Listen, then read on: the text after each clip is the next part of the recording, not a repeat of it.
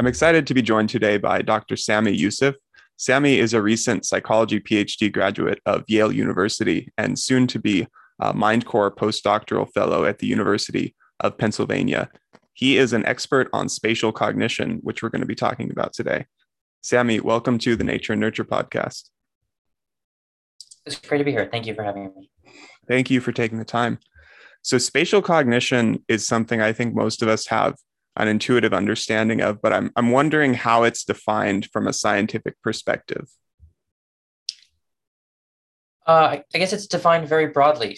I mean, spatial cognition could refer to any number of things. I think traditionally in the field of psychology or cognitive science, when we think about spatial cognition, at least for me, it sort of evokes an image of like a cognitive map. We're thinking about how humans navigate in the world or how uh, especially a lot of early work is, is based on animal behavior, how animals navigate in the world.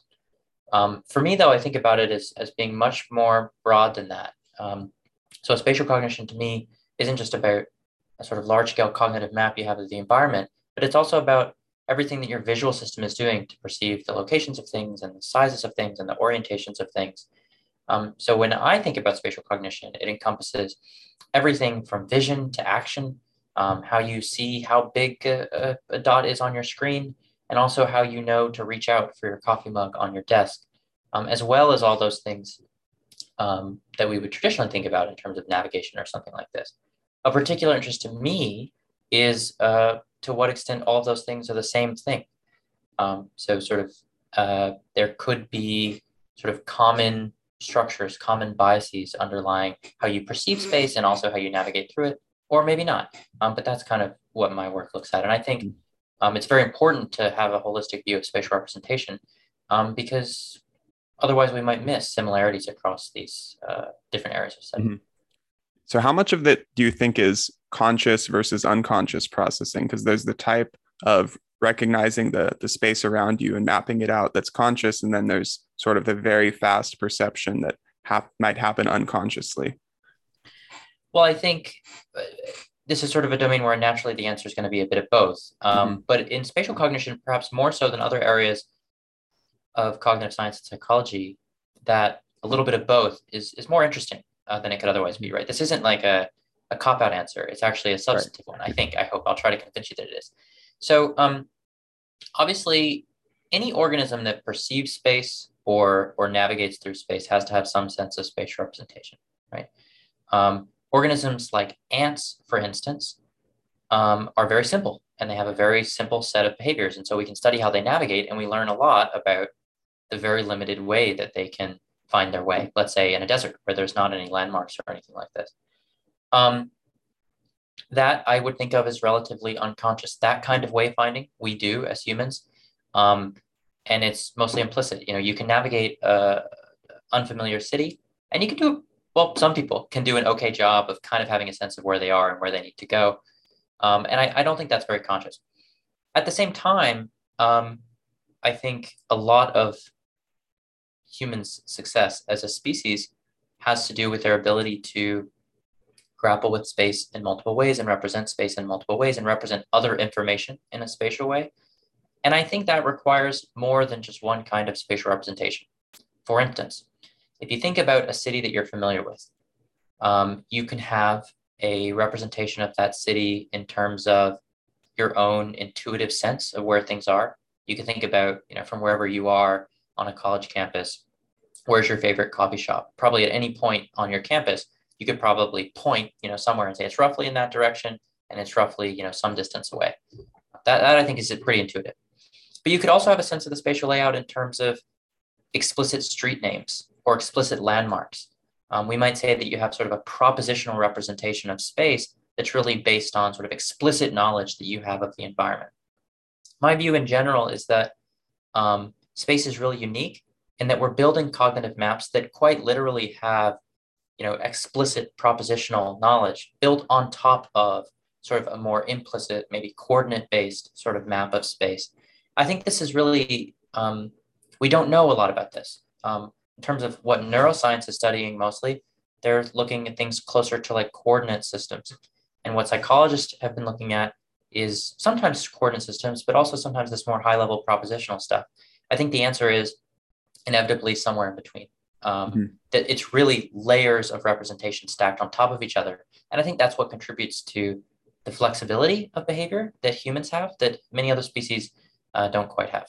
Uh-huh. So is the propositional layering kind of more similar to having a bunch of features or descriptors that you're that you store in your mind and then you project it onto the real world as opposed to kind of simulating an image of the world in your mind and then describing it? Um, I'm not sure. I think um, when I think about what it means to have a propositional representation, um, I think it's one where um, you know I have some explicit knowledge that, like, let's say Elm Street comes after Church Street or something like this, mm-hmm. um, and I'm really just thinking about the order of those things. There's no there's no visual imagery involved. It's just right. purely like I'm I'm sort of formulating a very simplified cognitive map where I think about you know this mm-hmm. thing comes after this thing comes after this thing. This thing is roughly perpendicular to this other thing. Um, one of the key signatures, I don't know if, if this helps at all, but one of the key signatures I think of a sort of propositional type representation is that people tend to represent all angles as 90 degree angles. And if you think about it in a propositional way, it makes sense, right? You're either turning left or you're turning right. It doesn't matter the mm-hmm. degree to which you're turning left or right. Um, you're sort of storing the explicit knowledge that there was a left turn or a right turn. And I think mm-hmm. that um, you can imagine a simplified cognitive map forming in your mind that just has this like, you know, straight left right sort mm-hmm. of this thing after that thing kind of form. And I think um, it's kind of cool to think about how that would interface with a, a more coordinate based representation. Mm-hmm. Yeah, that's interesting. So it's it seems like we encode this information directly as information, like A be- comes before B. It's not like we have to have a middleman of closing our eyes and imagining the scene and then figuring out like like almost from scratch that whatever street become comes before the next street. No, I think a, a very provocative idea actually is that um, despite the fact that we may be tempted to think about um, spatial representations as being very visual in nature or imagistic, um, there's actually some really great work suggesting that um, people who are aphantasic, who have, have no um, visual imagery at all, have just as good spatial memory um, when mm-hmm. they're you know, shown scenes and asked to sort of draw what they uh, remembered in those scenes. Aphantasics will be worse at drawing the scenes. Uh, they'll remember less detail, but they'll still remember the spatial layout in, in just as pristine a way. That's a pretty profound um, finding to me. It's very recent uh, work. And uh, it's relatable because I am aphantasic. I have no mental imagery whatsoever, but I would like to think that I have really uh, good spatial memory. I always have a very strong sense of the layout of things. I'm good at navigating. Uh, so it's a very intuitive finding to me. And it suggests um, this idea that I think is not obvious to many people that spatial memory um, and even certain kinds of spatial imagery uh, can exist even in the absence of any sort of visual detail. Mm-hmm.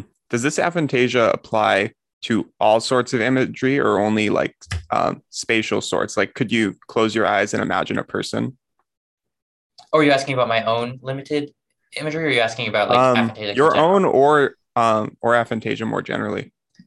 I think a canonical sort of example uh, uh, for people that are studying aphantasia in general would be like you can ask yourself like to imagine an apple mm-hmm. in your mind and and what do you see and the typical way this is studied is you show people six images and the most grainy image would just be like a vague outline of an apple and mm-hmm. then the most detailed image would be one that has depth and lighting and you can really see this vibrant red of the apple um, mm-hmm. and there's texture that you can perceive um, and uh, basically uh, there's a lot of variation in this it's, it's quite shocking um, people often don't realize that while they might think it's definitely the high high def apple other people are saying it's just this like vague outline type thing uh-huh. um, uh, so I, I, wish i you know this is a podcast so i can't i can't show the scale uh, but it's often quite shocking to people that other people could even be at any other place in that uh-huh. scale. For uh-huh. me, um, if I try to think of an apple, um, it's like an outline almost. Or to give a more extreme example that I think people um, find surprising, uh, I see my mother all the time, but I cannot imagine her face as I'm sitting here talking now. That's the extreme wow. uh, of it for me. Mm-hmm. So I've wondered if in animals, I, I tend to assume this assumption very well might be wrong that animal cognition might be more imagistic. And then maybe as humans evolves language, we started thinking more propositionally. What do you think about that? Um, I don't know anything about imagery in other animals, although I would I would take there's sort of an intermediate view. It's not just um, imagery or or propositional representations. There's something in between, I think, which is um, something like a coordinate representation. Mm-hmm. Um, so, for example, I mentioned uh, ant navigation uh, just a moment ago. Ants navigate pretty well in very limited environments, and um, there's some evidence that ants use something that resembles polar coordinates to navigate in space. I don't think that's imagistic um, at all. Um, there's there's certain I don't think anyone would think that the ants are using mental imagery to navigate home, especially given the kinds of errors they make suggest that they don't. Um, but at the same mm-hmm. time, it's not propositional. I don't think the ant is saying to themselves, "Oh, I need to go this far." Instead, it's some other path. You have some other representation of angle and distance that they calculate in some other way. And I would say my broad uh, guess is that most animals are relying neither on imagery nor propositional representations, but instead some highly specific spatial representations uh, uh-huh. to have a sense of their surroundings. Yeah, that's very interesting no matter which way you look at it, because if it if it is the case that animals are more imagistic and then we evolved sort of away from that, then that says something cool about ourselves. If it's the case that um, that maybe at all levels of the evolutionary ladder, like even in ants, that uh, that they're not working imagistically, that that points towards something unique about animal cognition. Anyway, I know that's that's quite strayed from your own research, so we could um, pull back towards um, stuff you're you're more familiar with. Um, you want to talk about some of your PhD research? Sure. Yeah. I mean, the, the research that I've done um, during my PhD is quite broad, but I think um, the primary theme of it is is very consistent. Um, fundamentally, what I care about is understanding the primitive representations of things, and mostly in the context of spatial representation. So let me just give a few examples just to give you a sense of mm-hmm. scope here. Um, prior to um, beginning my PhD, I had done some work on shape representation. And this I just think is a really exciting problem in the sense that it um, is uh, the answer to this question is inspired um, both by mathematics um, and computer science and also actual psychology vision research. Um, but basically, here's the problem.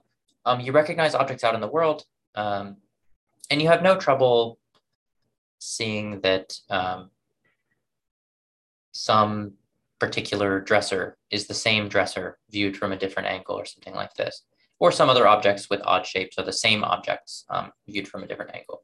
And so there's a pretty fundamental mystery in vision science, which is how do you how do you know that that object is the same object? Um, there's lots of different views on this. The one provocative idea is that you represent this object via its shape skeleton. I won't go into the details here. Basically, the idea of a shape skeleton is that if you think about like a human skeleton, right, it's kind of like an outline of, of what uh, the shape of a human would be. And if you think about the skeleton of a human versus a, a rhinoceros, those are going to be different shape skeletons. Um, and you can tell a lot about the full form uh, just from the sort of minimalistic descriptor that is the skeleton. And essentially, there's an idea that we represent shapes in a similar way. The point is, um, that's sort of a low dimensional representation of that shape.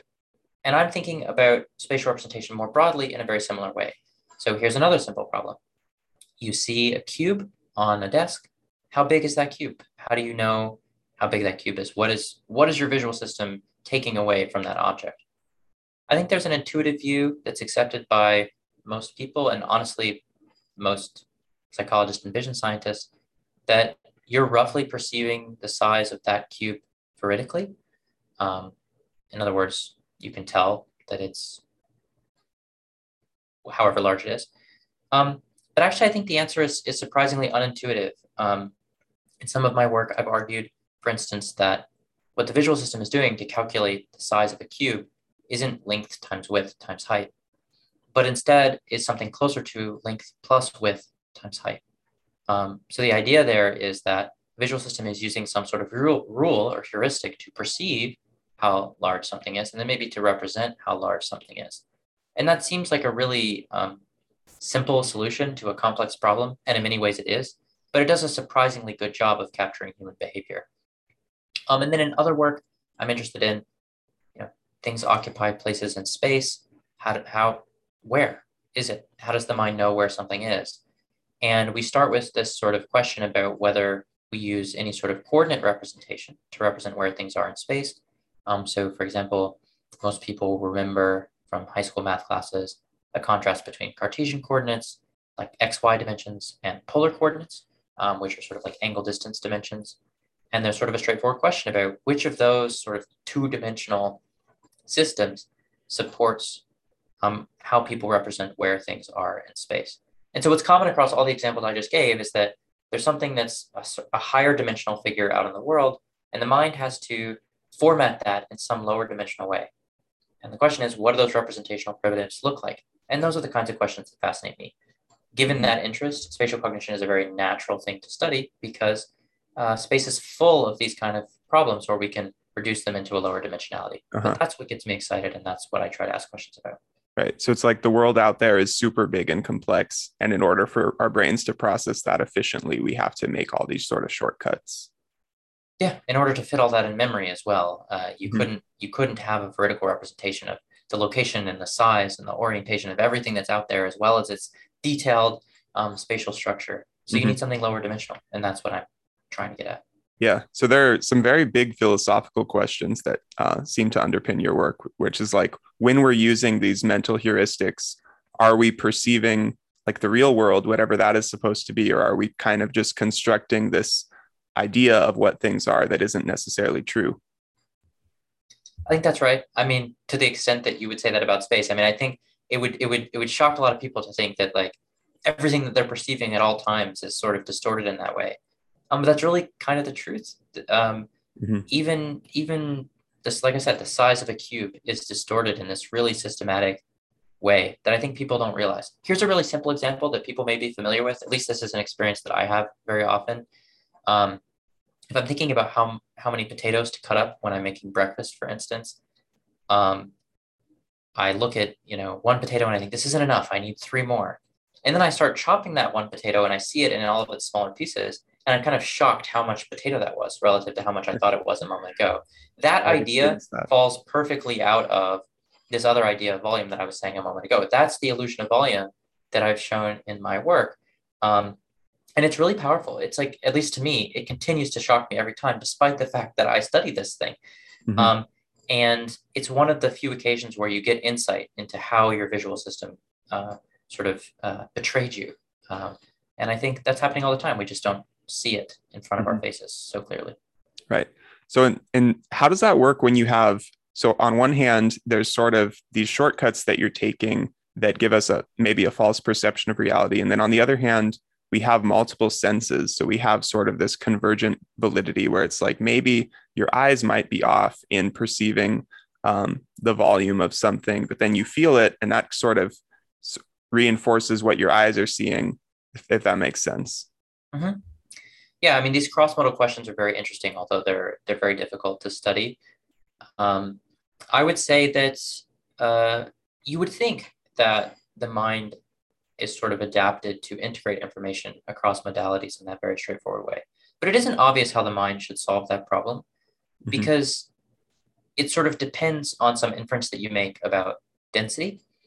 And um, I don't think the mind has anything built into it that's telling it based on visual information how dense something should be. Does that make sense? And so right. if you pick up something and you feel its weight, um, for instance, um, it isn't clear if that's because of the size of it or the density of it. And I think it's hard for, for, for the mind to solve those problems. Um, this results in a number of very, very intriguing um, size weight illusions um, that mm-hmm. are very powerful demos that people could experience for themselves. Again, this is a podcast, so I can't I can't right. have people feel what I want them to feel. Um, but there's some really powerful demos out there that are quite compelling, and I think it, it arises from this inability to integrate this information like we would expect we might be able to. Mm-hmm. Yeah. So I guess the podcast is uh, a simulation of aphasia because we're talking about all these spatial ideas and we can't imagine them. We can only talk about them propositionally. Yeah. So some some of some of the listeners will have a good sense of some of these things, and others will be completely clueless. Mm-hmm. So, how did you first um, become interested in these problems, or in psychology more generally? Well, in psychology more generally, that's a different answer. Uh, I think in psychology more generally, um, I think this is true for many people. I became a psychology major. Well, one, just because I thought it was fascinating. Um, I wanted to know how people work. I was really obsessed with trying to understand people and understand myself. And when I took a psychology course in uh, high school, that was sort of the first uh, time I had terminology to describe things I was observing. So I mm-hmm. wanted to become a psychology major because I was interested in that. But also, I had this vague thought that I wanted to help people. Um, I think a lot of people actually get started in psychology majors for that reason. They want to be a counselor or a therapist of some kind. Mm-hmm. Um, I got my fix for that kind of work um, as an undergrad. I volunteered as like a crisis um, hotline operator in the evenings uh, for throughout my undergraduate career, and I love that work. And I think it's important work. I think it's underappreciated, undervalued. Um, but I decided that it wasn't going to satisfy my broader intellectual curiosity.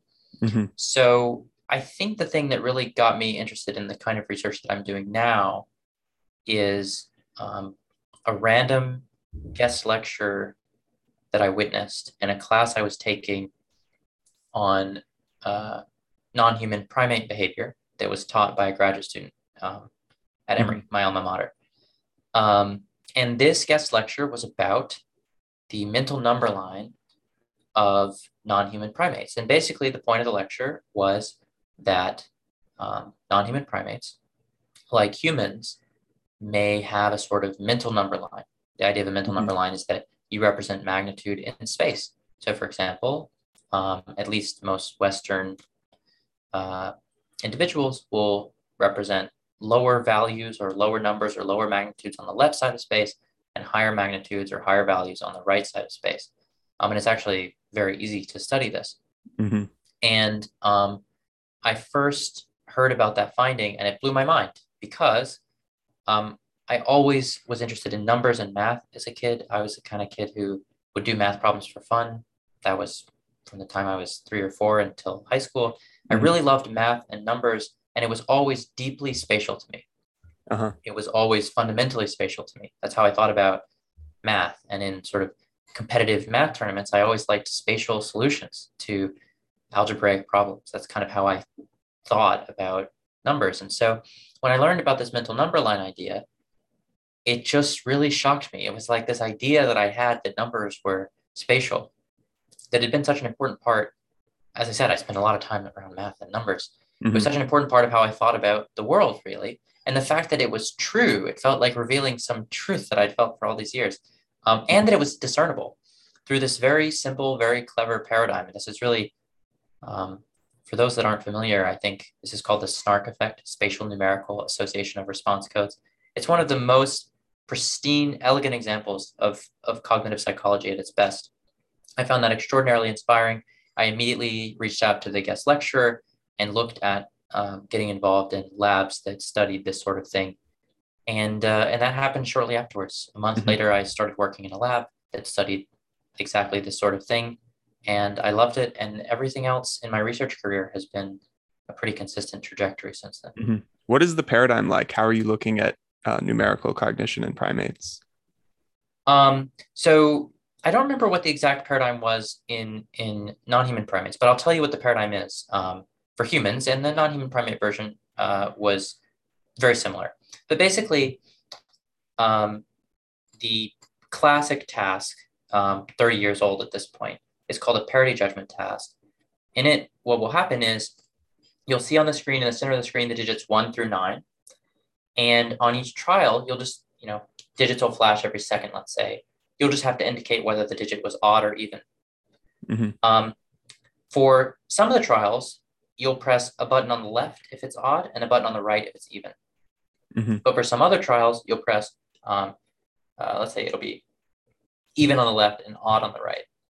Mm-hmm. And what they study is your difference in response time for the number one, let's say, um, when you press it on the left side of space or the right side of space.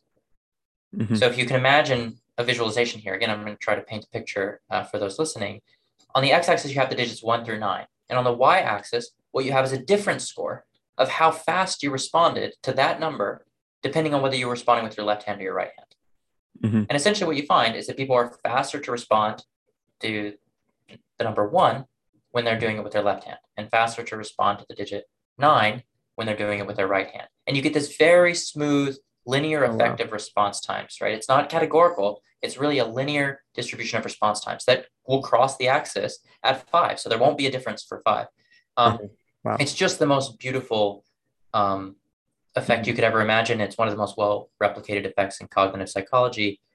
And it reveals a very important truth about numerical and spatial representation. That is, that numbers can be represented in a spatial format. Mm-hmm. Um, so um, I, I, hope uh, those listening are as inspired as I was by that because it really, really changed what I thought was discernible about human behavior, um, mm-hmm. especially mm-hmm. from such a simple behavior behavioral paradigm like that. Do you think that left to right progression is a Western finding since we typically write uh, left to right? Like for example, in other in other languages like Arabic, where you write from right to left, do you think that would be reversed? Yeah, so it is in fact reversed, and actually that's one further reason why I was so intrigued by this. So, mm-hmm. um, uh, my father is Arabic, and when I learned math, I learned it from him, you know, and he would write from right to left, and so this mm-hmm. idea um, that numbers would be represented left to right, but also maybe right to left was really intriguing to me because in mm-hmm. my experience with numbers, I kind of learned it both ways, depending on whether my mom or my dad was was teaching me math. Um, and in fact, that's true. This is one of the classic findings that you would be taught in any basic lecture on this. Um, you can go to cultures that write from right to left, and you do you do see the flip, um, exactly as you said. So it's not as if the mental number line is hardwired into the mind. This left to right idea is not hardwired into the mind. Instead, what seems to be uh, written into the mind is a predisposition to form a mental number line, a predisposition to represent numbers in a spatial way. And then how that's the direction of that line is culturally specific, which is even more mm-hmm. fascinating, in my yeah. opinion, uh, because it speaks to, um, well, you have a very clear picture of what hardware is built in and, and what sort of is built on top of that uh, through uh-huh. experience. Yeah, that's very cool. It makes me wonder more broadly how much language is influencing uh, our cognition or spatial cognition. Like I'm sure, for example, you might have heard that with colors, in some languages there are more primary colors than others. So it's possible that you've grown up in a culture that doesn't have a specific name for, you know, let's say like a, a weird shade between colors that we say in English. So we wouldn't have a name for it. We just say, and you know, it's like bluish green. Um, and then if if there was a more primary name for it, you, you'd identify it that way. Do you think that happens for spatial cognition as well, where there are like forms of whether it's with angles or with sizes or anything like that, where there are differences depending on the language you're using? Language, no doubt, plays an important uh, role here. I would say, in the way that I think about how the mind works broadly or about human behavior broadly, there are really two things that are influencing pretty much everything else. One of those is space, and one of those is language. And naturally, then, those two things are influencing each other. I think um, uh, spatial cognition can support language in some ways, and I think language can support spatial cognition in some way. The most obvious example of this is the sort of propositional sort of represent, representations of space that I was mentioning a moment ago. Um, that that I think depends on language in a pretty uh, foundational way. Mm-hmm. Do we know anything about what that sort of cognition would look like without language, whether that's with humans um, who are are non-linguistic or whether that's with animals?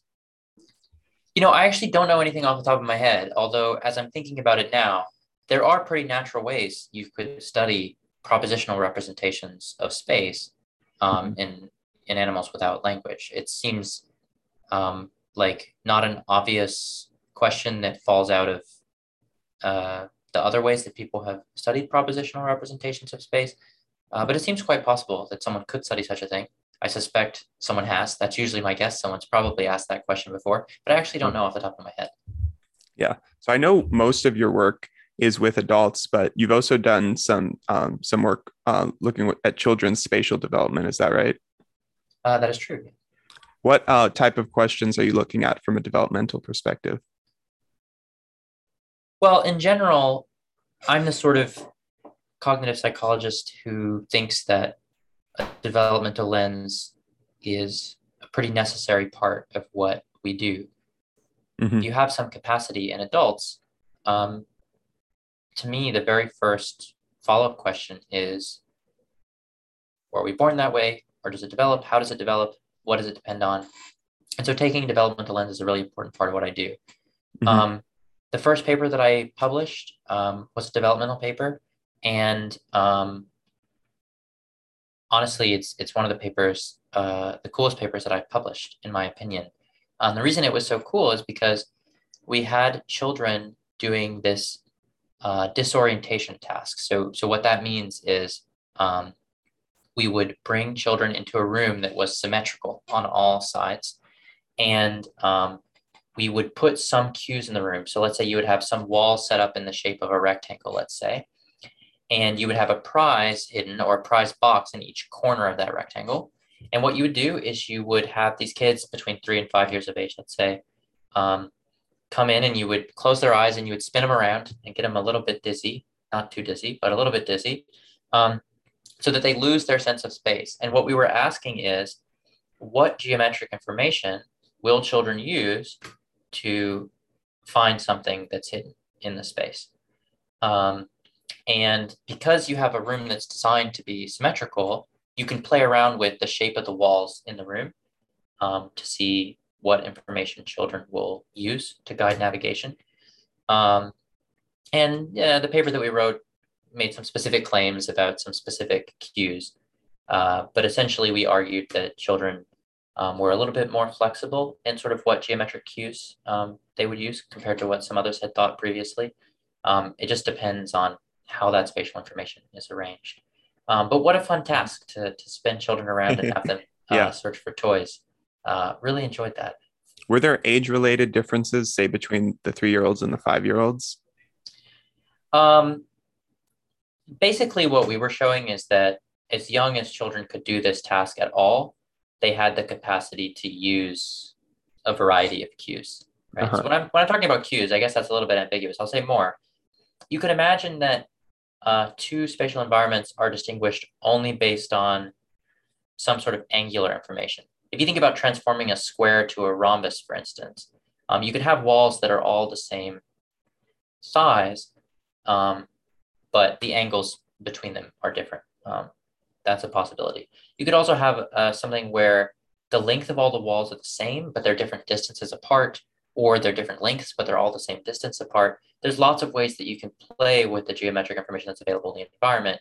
Um, some previous work has shown that young children essentially uh, would only rely on distance and direction information until they were older, suggesting that uh, maybe this relied on some access to explicit language processes.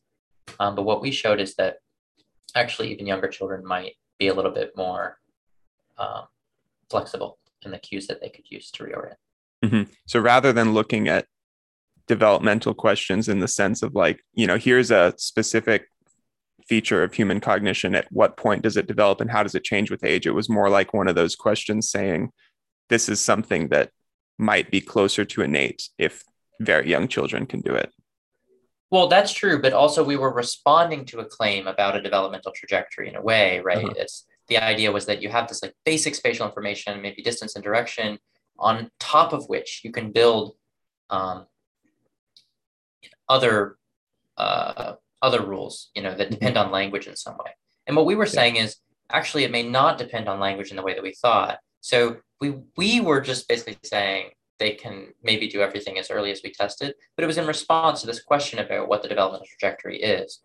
Um, I do think there's probably some truth to this, by the way, um, mm-hmm. that um, I think distance is really the most primal spatial cue that people will use. Um, and I do think something like angle or length is going to be a little bit harder for children to understand. It's not clear to me, though, whether that's because of language right. per se or because those are just slightly harder to understand. Uh-huh.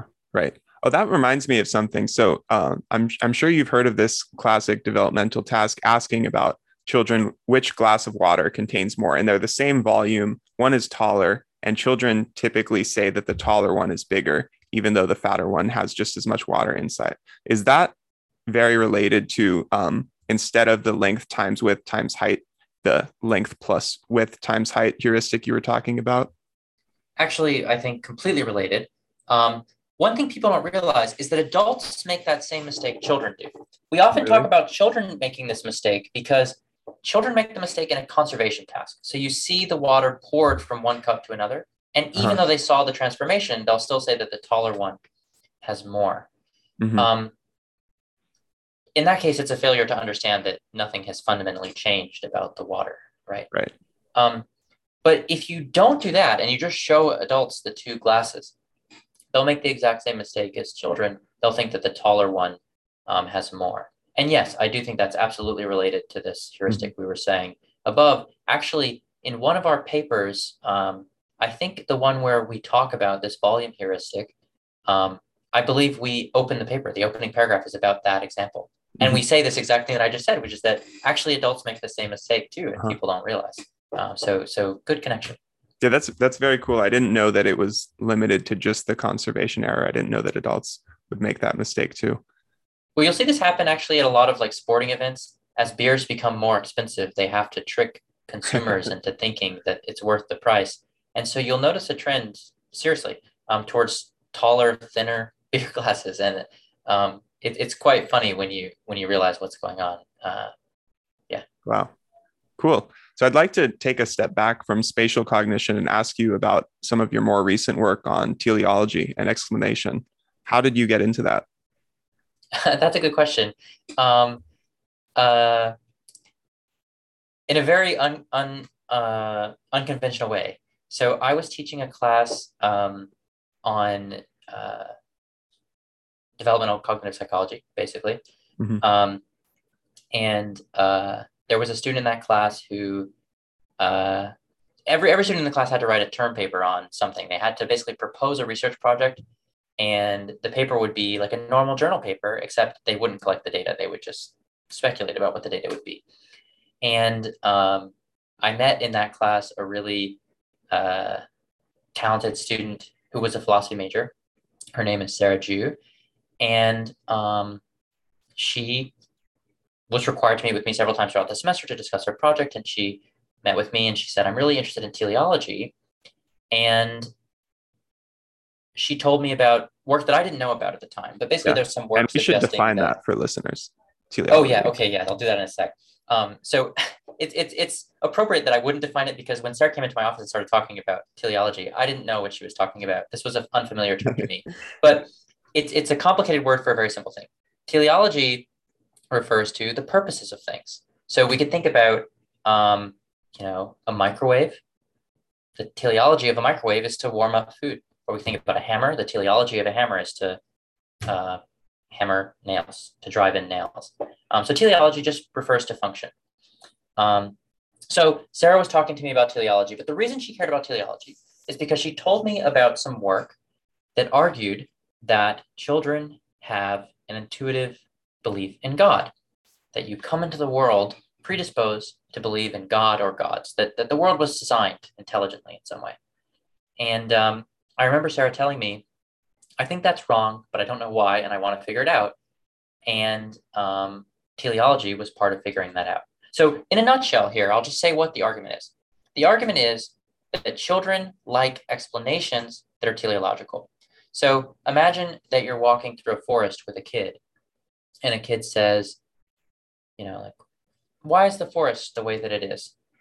You could imagine saying something like, well, the forest is the way that it is so that we can um, go on long walks together and talk, you know, something like this.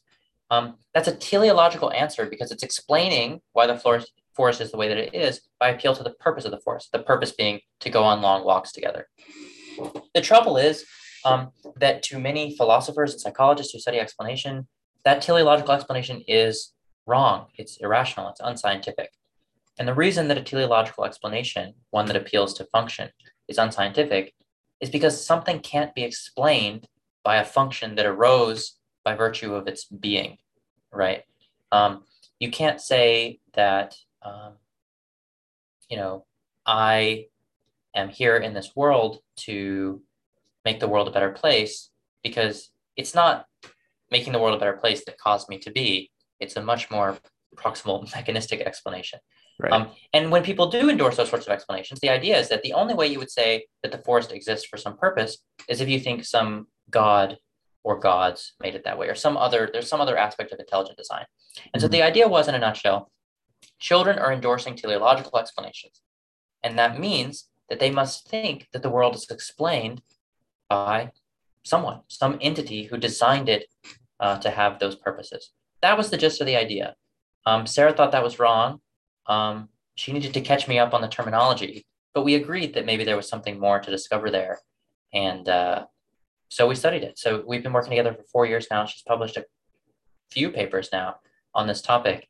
And uh, four years later, I can say that I think we were roughly right that there was something wrong with that argument, but not in a deflationary way. It turns out to be much more interesting than we ever anticipated it would be.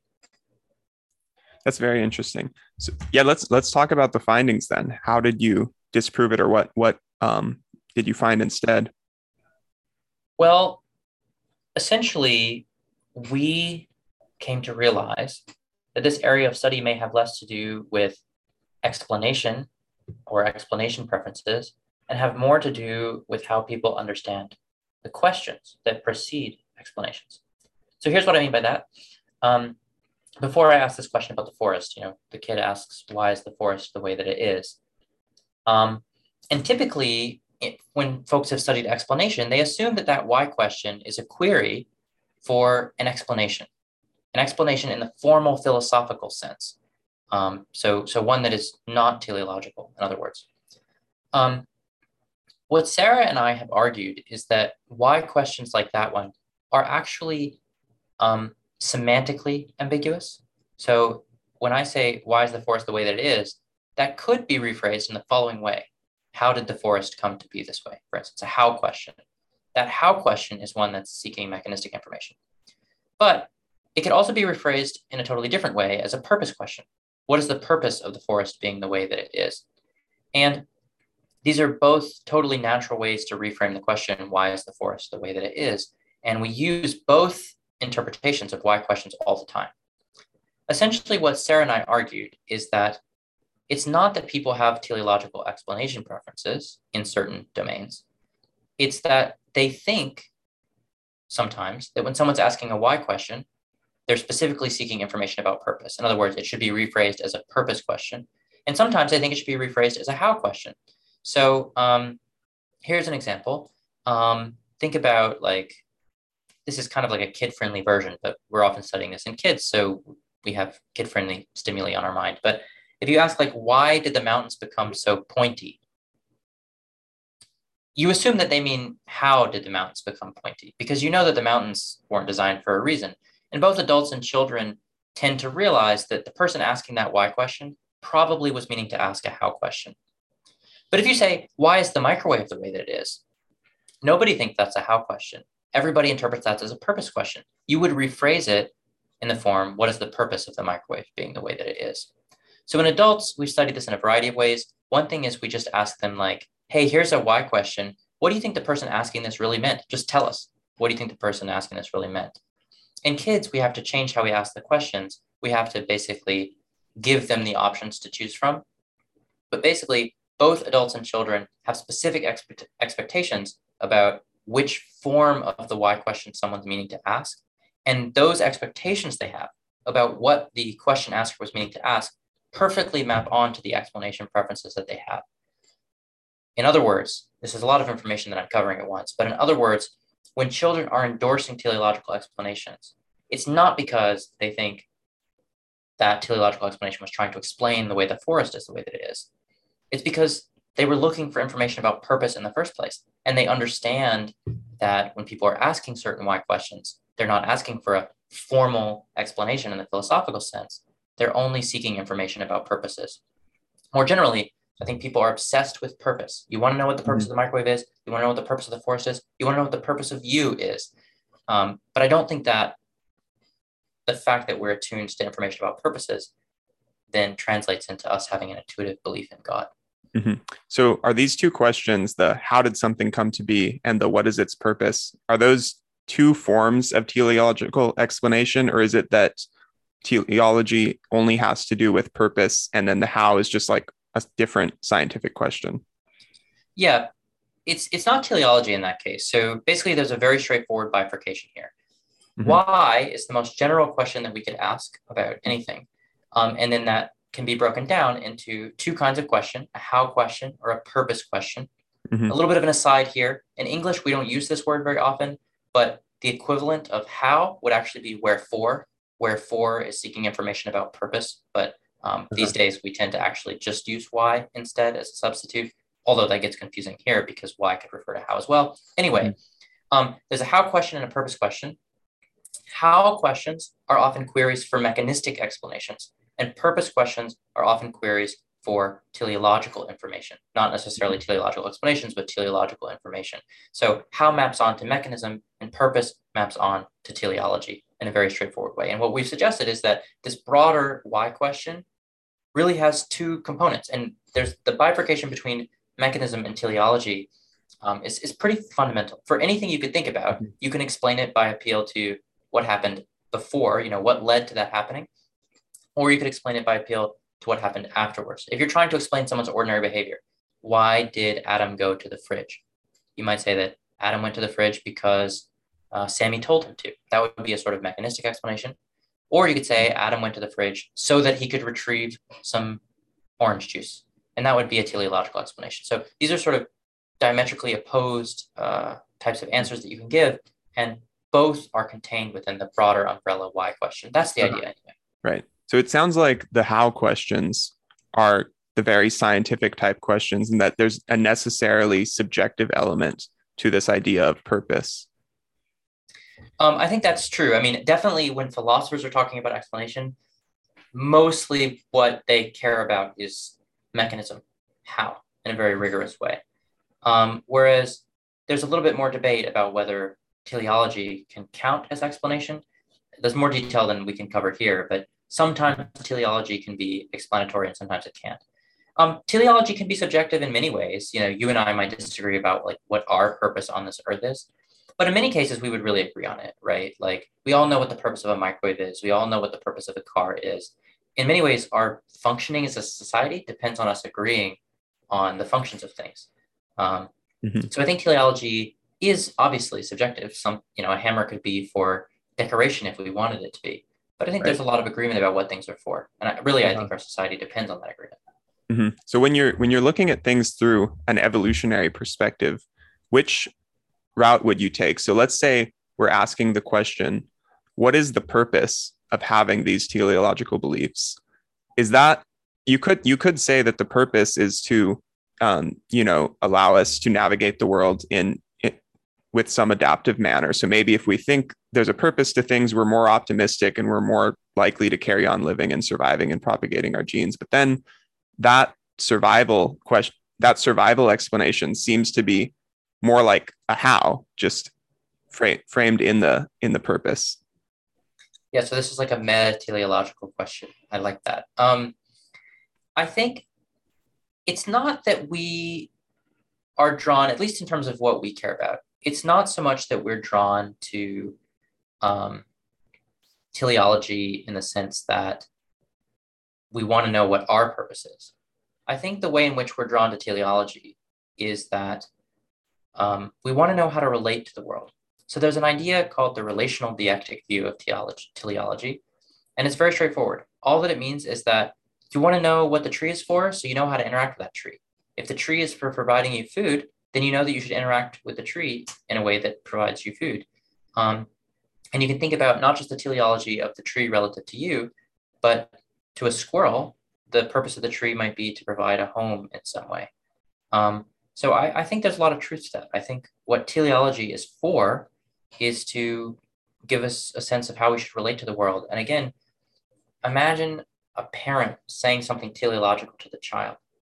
We kind of hear that statement. It's so that we can go on long walks together and enjoy spending time together. Um, it's sort of a statement about how the kid ought to view the forest or what the kid ought to care about um, in terms of how to relate to the forest. Um, and I think it's important, again, like as a society, that we're coordinated about how we think we should relate to things. And that's where I think teleology is is functional. Yeah. I, I see a very interesting dichotomy here, which is that you could keep asking these either these how questions or these why, purpose why questions all the way down. And it seems like you're going to get the opposite answer depending on which where you start and and how like metaphysical your orientation is. So for example, if you keep asking how questions about the natural world, eventually you're going to get to natural laws.